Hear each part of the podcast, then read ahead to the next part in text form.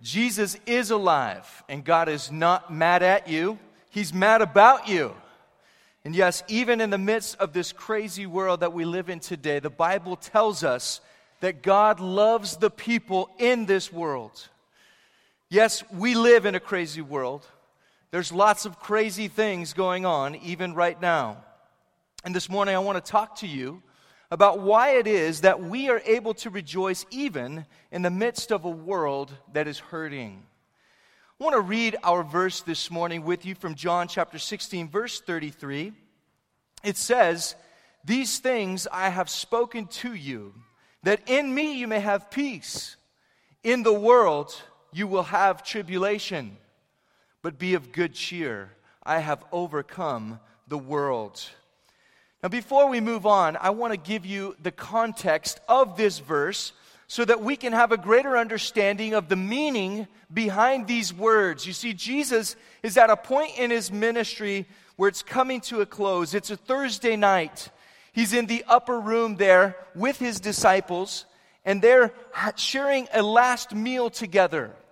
Now, I don't know if any of you in this room have experienced the loss of a loved one, someone close to you, but you know that those last moments you shared with them will always be in your memory. It'll be something that you remember because it's meaningful. It's that last time that you have with this person that you love and you're going to miss. That's the setting here when Jesus says these words. He's come to the end of his time on the earth. But the problem is that he's the only one that knows this. He's not sick. He's not laying in a deathbed. He's a healthy, vibrant young man, a carpenter from Nazareth, a man who has a full ministry ahead of him, his disciples thought. But God, his Father in heaven, has let Jesus know that he's going to be crucified and then raised from the dead. Now, his disciples are still trying to wrap their minds around that. They're trying to understand the fact that their rabbi, their leader and friend, is going to die. And not just die, but die as a substitute for every sinner in the world, including them. So Jesus and his 12 appointed followers are sharing what Jesus knows is their last meal together before his death. And he knows that things are never going to be the same after this. But at the same time, Jesus knew that this was not necessarily a bad thing. Jesus knew that there were some good things that were going to come through his death and resurrection. So he began to give his disciples reasons to hope. And those reasons are still true for us today. Those reasons can still be the reasons that we find to hope and to be encouraged and to be comforted in a crazy, messed up world like what we're living in today. So it's out of this context that I've developed this message of hope and comfort for those of you today who are waiting for Jesus, who are waiting for things to get better. You see, Jesus knew that his death was not the end of the story.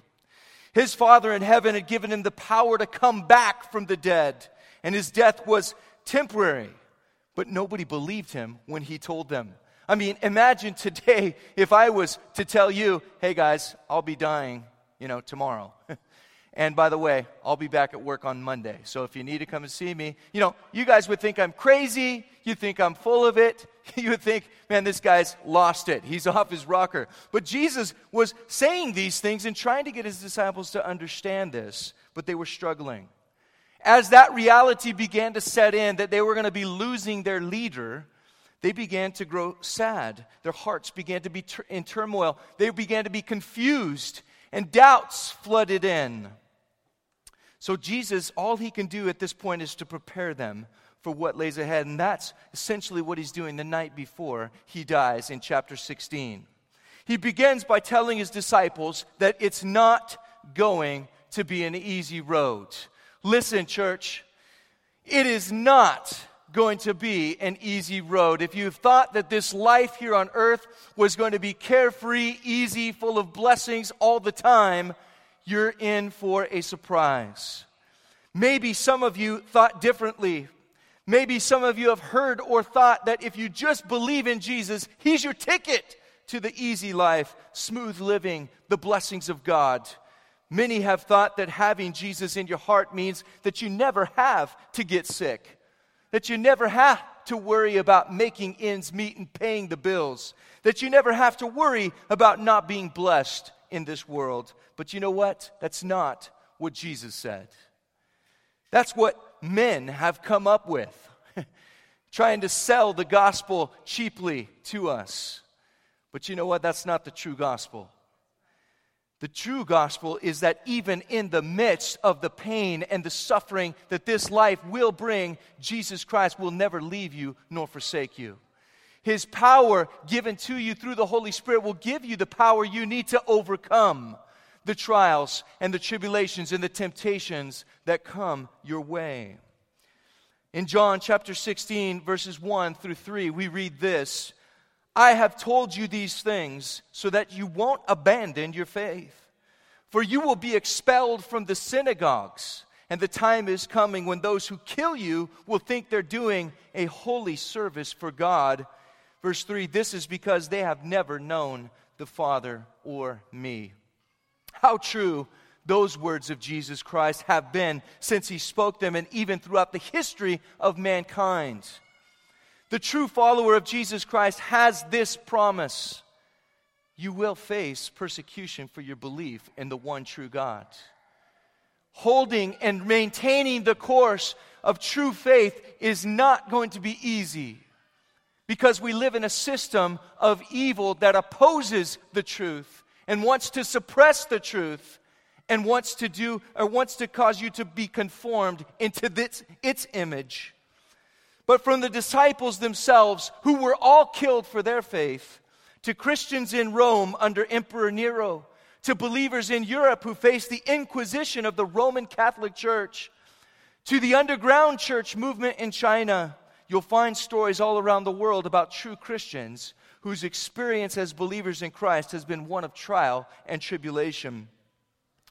Why, even today, believers around the world are suffering. As we celebrate this Easter service, we need to be remembering them. We need to be remembering them and lifting them up in prayer, knowing that one day the persecution and suffering that they face may come here to the United States of America. Why, we know that the people who claimed responsibility for the cowardly bombing in Brussels, they think that they're offering a service to God by killing those innocent people.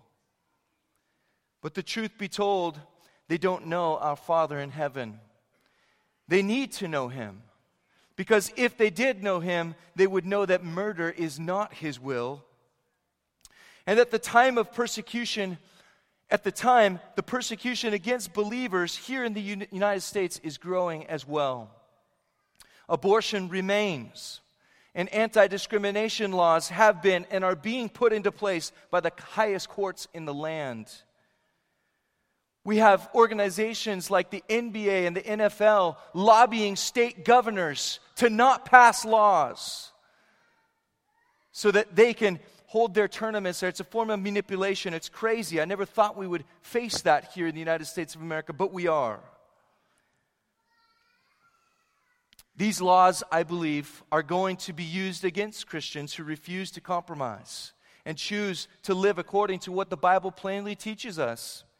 So knowing all of this, we know that we will have plenty of reasons to sorrow and to weep and to be fearful. When you add to that persecution all of the other things that can go wrong in our human existence, we can be overwhelmed. We can look at life and go, wow, this is a crazy, messed up world.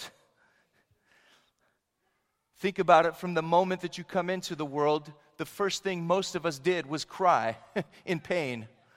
You know, as we came into the world and the doctor slapped your back or whatever it was that they did to you, stuck a needle in your foot, you began to cry. And that was a cry of pain, because you came into an environment that was harsh and void of the perfection of God. But Jesus tells us that we can have, in the midst of all of this craziness, we can have peace. The disciples of Jesus were trying to comprehend what life was going to be like without their leader. And Jesus tells them, listen, I want you to understand something about this place. You're going to have tribulation here, but in me, you can have peace. You will have peace. It's a promise. Jesus goes on in chapter 16 to give his disciples at least three reasons that we can rejoice in his resurrection, in the fact that he is going to die and be raised again from the dead. Why we can rejoice in the midst of the craziness. Look at reason number one to rejoice with me. It's the gift of the Holy Spirit. The gift of the Holy Spirit. Verse 5, Jesus begins to tell them about the Holy Spirit. He says, "But now I am going away to the one who sent me, and not one of you is asking where I am going. Instead, you grieve because of what I've told you. But in fact, it is best for you that I go away, because if I don't, the advocate won't come." Hold on a second. Let's read that one more time. Coming out of Jesus' own mouth, he knows it's better for him to die and to go away. He says, "In fact, it is best for you that I go away, because if I don't, the advocate won't come. If I do go away, then I will send him to you." That's John 16, 5 through 7. Now, the word for the Holy Spirit that's used by Jesus and translated in the Scriptures is advocate there. In the original Greek language in which this verse was written, it's the Greek word paraclete. And it can be translated as helper, comforter, encourager, or counselor. In fact, the word paraclete literally means one who is called alongside. So Jesus says, "Listen, guys, I know we've been hanging out for the last 3 years, And since you've been with me, we've done a lot of things together. And your lives have been blessed, and I've protected you. But you know what? It's actually better for you if I die on this cross and go away. Because if I do, then I can send you the gift of the Holy Spirit, the helper, the comforter, the advocate, the counselor. The one who is called alongside of every single one who believes in me. He's called alongside of you to bring my presence into your life and to let you know that I'm alive, that I love you, and that I'm working in your circumstances." Because Jesus Christ died and rose again, because he ascended into heaven, he has now sent the Holy Spirit to those who believe. Now, not just to those who believe, Jesus says. He goes on to say that the Holy Spirit is going to begin to work in the world. He's God's Spirit. And he's at work in our world. Now, think about this with me. Jesus Christ was God in the flesh. And his humanity prevented him from being everywhere at once. If we had Jesus here in the flesh, that would be awesome. But he could only be present here at one time. And so, millions of other believers around the globe wouldn't be able to partake and enjoy in the presence of Jesus. But listen, God says, "My Spirit is coming, and my Holy Spirit is not bound by a human body." He's God's Spirit, and therefore cannot be bound by physical limitations. What does this have to do with you today? Well, listen, the Holy Spirit is your comforter. Just as the disciples' lives would have been full of trials and tribulations and temptations, just like you and me, it was a blessing to them to know that the Holy Spirit was with them. We can all attest to the reality that our lives have not been carefree either. We can attest to the reality that life is full of temptation, trial, tribulation, consequences of our sin. But did you know that we are not alone? Many of you in this past year have lost loved ones, or seen a loved one walk away from God, turn his back on God or her back on God. You've walked through the valley of the shadow of death. Jesus Christ's resurrection then can be a treasure to you this morning, because you know the power of the Holy Spirit's comfort. Many people often say that they don't know how people without Christ make it through their greatest trials. I'll tell you how they make it through. They have the good gift of the Holy Spirit with them every step of the way. They know they're not alone. Jesus also said this, that he is now in the world and he's working. How is the Holy Spirit working? He goes on to say that he's convincing the world of three things: sin, righteousness, and judgment. In other words, the Holy Spirit is at work in this crazy, messed up world. He's doing things, even as I preach this morning, in people's hearts and lives here today. He is working to convince prideful people like us that we are actually in great need of Jesus Christ, our Savior. He's convincing the world of the fact that Jesus Christ and His righteousness is the only righteousness that we can come before God with. And the Holy Spirit backs up this conviction by planting the reality of God's judgment in our hearts, deep down in the hearts of all men. You see, it's the idea that one day we will all have to give an answer to someone for how we have lived our lives. Secular humanism has tried and continues to try to suppress this truth about God. But try as hard as they might, what God has built into our souls cannot be undone.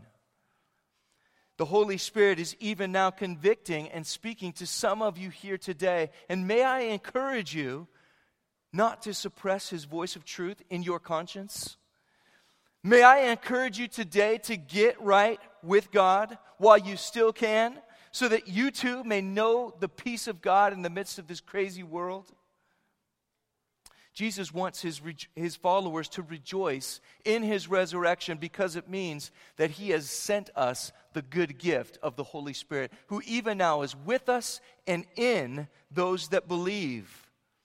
He gives a second reason to rejoice in this chapter: our new relationship with God through Jesus Christ. Skip down to verse 20 with me. We read the following words: I tell you the truth, you will weep and mourn over what is going to happen to me, but the world will rejoice. You will grieve, but your grief will suddenly turn to wonderful joy. It will be like a woman suffering the pains of labor. Some of you women just perked right up, right? When her child is born, Jesus says, her anguish gives way to joy because she has brought a new baby into the world. So you have sorrow now, but I will see you again. Then you will rejoice, and no one can rob you of that joy. We'll pause right there for 1 second. For those of you that are mothers out there today, you can identify with Jesus. And it's amazing that Jesus, who is not a woman and was never married, but He knows exactly how you guys feel when your baby, a child, is delivered into your hands. It's because He's God. He understands. Man and woman were taken and formed in the image of God. And so He understands the female side just as much as He understands the male. And this is a beautiful picture, though. For me, I've got 4 children, and I can tell you that 4 times. I didn't have a child, but I participated in the birth, okay? Mainly all I was doing was going, okay, that one was 30 seconds, babe. And she's going, just leave me alone, you know? Get out of my face. And I'm going, well, what can I do? You know, what can I? But I remember that sense of relief that flooded over me. And I remember looking at my wife in amazement as just seconds before she was screaming in pain. And then in just a matter of seconds, with the baby in her hands, she's cooing and smiling and rejoicing and ready to have another one, you know? Just kidding. But that moment of relief, that moment of peace, that moment of joy, that what you've been waiting for has come, and now this baby, this healthy baby in your arms, and it's a flood, it's a sense of joy that comes over you. And so that's what Jesus compares this too. He says, listen, when the Spirit comes and my presence comes into your life, you can have peace and relief and know that I am with you. You have sorrow now, Jesus said there in verse 22, but I will see you again. Then you will rejoice, and no one can rob you of that joy. Verse 23, at that time you won't need to ask me for anything. I tell you the truth, you'll ask the Father directly, and He will grant your request because you use my name. You haven't done this before. Ask using my name, and you will receive, and you will have abundant joy. During the Civil War, There's a story about a man whose son enlisted in the Union Army and went away to fight. The father was a banker, and it broke his heart to see his son go, but he sent him away with his consent. As soon as his son left, the father became deeply interested in the lives of the soldiers that he came across. And whenever he saw one, his heart would go out to that soldier because he would think of his own son. This father began to neglect his business at the bank. He began to invest his time and his money in caring for soldiers who came home wounded from the battlefields. But because his business began to suffer, some of his friends came to him and they said, "Hey, listen, we really need you to come back to work." And they convinced him to give all of that up and to come back full-time to his bank. Well, one day, while that father was working in the bank, he noticed a soldier with wounds on his hands and face who made it a point to come and stand in his line. And that wounded man was trying to get something out of his pocket. He had bandages on his hands and on his face. The father got up and approached the young man, and he said to him, "My dear man, I cannot help you today. I'm extremely busy. You're going to have to go down to the Army headquarters and let the officers there take care of you." Well, the wounded soldier just looked at him in a confusion for a moment and fumbled in his pocket and finally produced a crumpled and dirty piece of paper and handed it to the banker. The soldier, or the father, opened it up and read the following words that were written in pencil. It said, "Dear Father, this is one of my friends who was wounded in the last battle, and he's coming to you directly from the hospital. Please receive him as you would me, Charlie." Everything that the banker had been convinced of by his friends about his business was immediately replaced with the conviction that he needed to help those that he could. He took that young man into his own home. He gave him Charlie's room. He gave him Charlie's place at the dinner table, and he cared for the soldier until good food and love and rest had restored that young man back to his former state. Then that young man was able to go back to his place of service and again risk his life for his country. Now, in that story, and I love that story this morning, as I was preparing this message, that story touched my heart. It's an illustration of what God desires to do for us in heaven through Jesus Christ. You see, Jesus is the Son of God, and all who believe this and become friends with Him, even sons and daughters of God, they share a new relationship with the Father. You see, when we come and we ask in Jesus' name, God looks and it's like that crumpled piece of paper, and He says, "Hey, this is from my son. My son is asking me this, and I love my son, and I desire to bless him."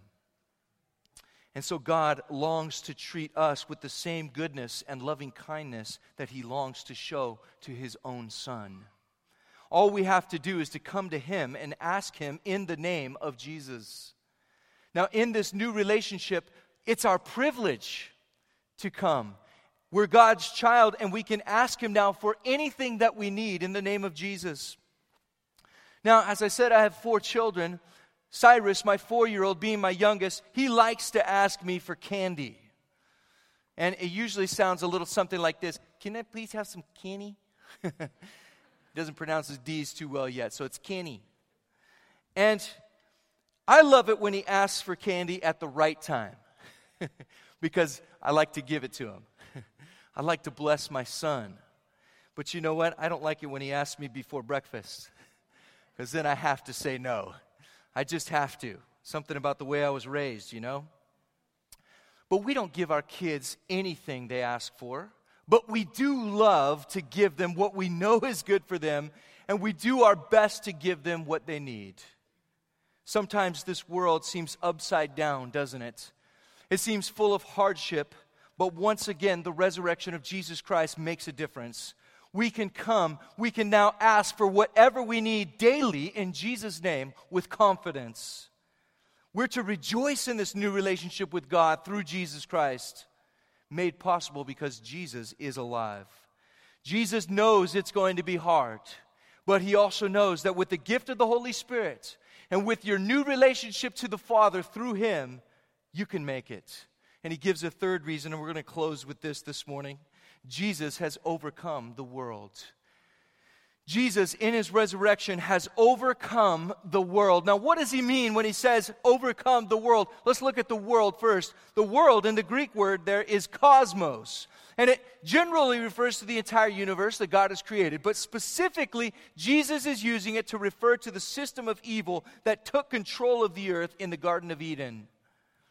When Adam and Eve sinned, they betrayed God. And they fell under the sway of their own fleshly desires. They put themselves first, and that broke the sweet relationship of trust and dependency that they had with their Father. Since that time, Satan has been using his influence along with the selfishness and the sinful human nature to accomplish some of his purposes. The result is evil and suffering in this world through sin. You want to know why there's evil and suffering in this world? It's not because of God. It's because Satan and temptation and sin. That's why we have suffering in this world. So when Jesus uses the term world, he's referring to the system of opposition to God, opposition to the truth about God that persecutes God or God's followers. Included in the world is the consequences of sin, which is physical death. Now, by rising from the dead, Jesus says, listen, I have overcome the world, the whole system. I've overcome sin, I've overcome death, temptation, everything that we experience here in this life. He wants you to know this morning, it is temporary. He has overcome it, and because he has overcome, he is our guarantee that we too will be overcomers. Just as we sang in that song, we will overcome by the blood of the Lamb. That's the fact that he shed his blood for me and for you and justifies us so that before God we are righteous. We overcome by his blood because he died for us on the cross. But we also overcome by the word of our testimony. We have to be able to confess with our mouths, hey, I believe that Jesus Christ is Lord. I believe he is Savior. And I know he's alive because he sent the presence of his Spirit that ministers to me the truth that Jesus is alive. Listen, no matter how bad this life gets, we who are God's children, we know our future. A life in paradise awaits us in Jesus Christ's presence forever. No more tears, no more worries, no more pain, no more sickness, and praise God, no more temptation. Because of Jesus Christ's resurrection, we have a future full of hope and beauty. So what are our reasons to rejoice today? Even though we're in the midst of a crazy, messed up world, how is it that we can have peace? Jesus tells us again, John 16:33, these things I have spoken to you, that in me you may have peace.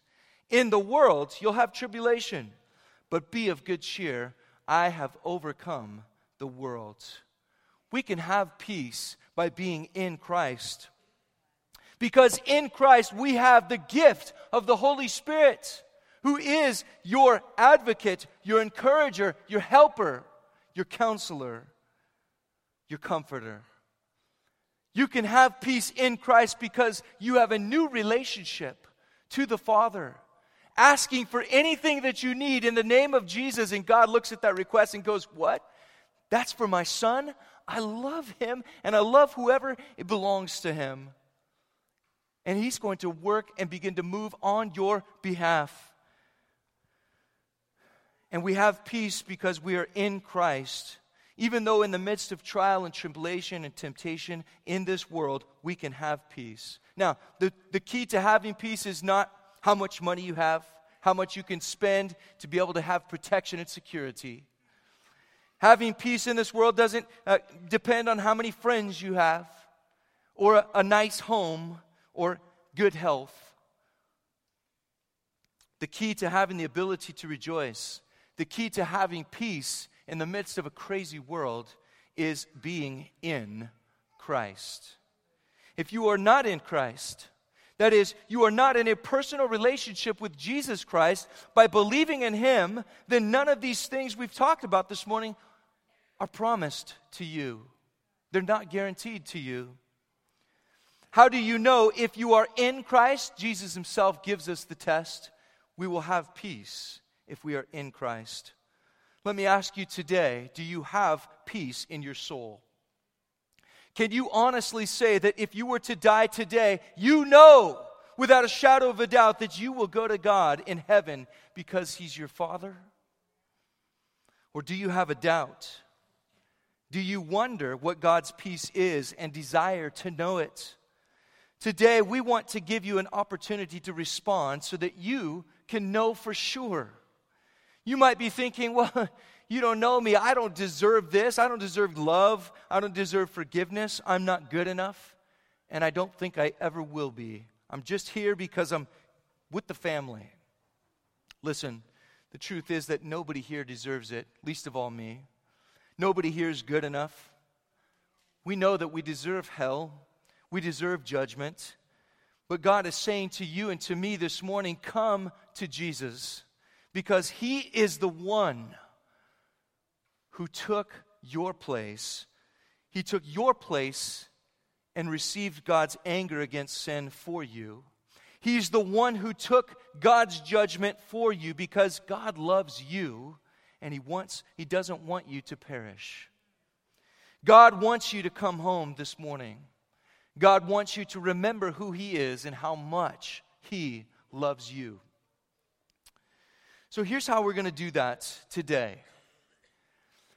Right now, I'm going to ask that the music team would come back up, and they're going to lead us in a couple of closing songs this morning.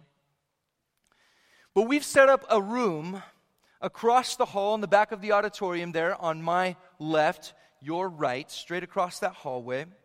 And we're calling it an inquiry room. And in that room, we have some counselors that are standing by, and they are waiting to talk to you, to answer questions, and to pray with you about what you've heard today. And they would love nothing more than to introduce you to Jesus Christ this morning so that you can have peace in your soul today. We don't want anybody to leave this place without having peace in their soul with God today that is put there by the Holy Spirit and His presence in our lives. They're there also to pray for any prayer requests that you may have or your family may have. But God is calling you today as an individual, as a couple, as a family to respond to His invitation. Jesus was always inviting people to follow Him. And we want to do the same this morning. So take advantage of this moment in time when God is speaking to your life about your future. Please consider what's at stake here. We're talking about your soul. We're talking about your life being on the line here today before God. Forget about the other people in this room. This is between you and your Creator. So will you leave this place today at peace with God because you are in Christ? Or will you leave still in turmoil, in fear, in doubting? Will you leave here today not being certain about your eternal destiny? Or will you take advantage of the opportunity that God is giving, especially to you this morning, to rise up from the seat, to put feet to your faith, and to go into that room and say, listen, I need to talk to somebody. I've got some questions. I've got some doubts. I've got some honest questions that I need to talk to somebody about this. And that's what we're here for this morning. I'm going to be there as well as soon as we wrap this up this morning. So you can get right with God today. You have that opportunity.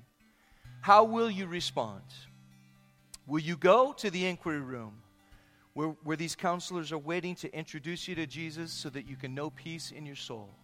We pray that you do. Let's all stand to our feet and let's pray, and then we're going to sing these songs.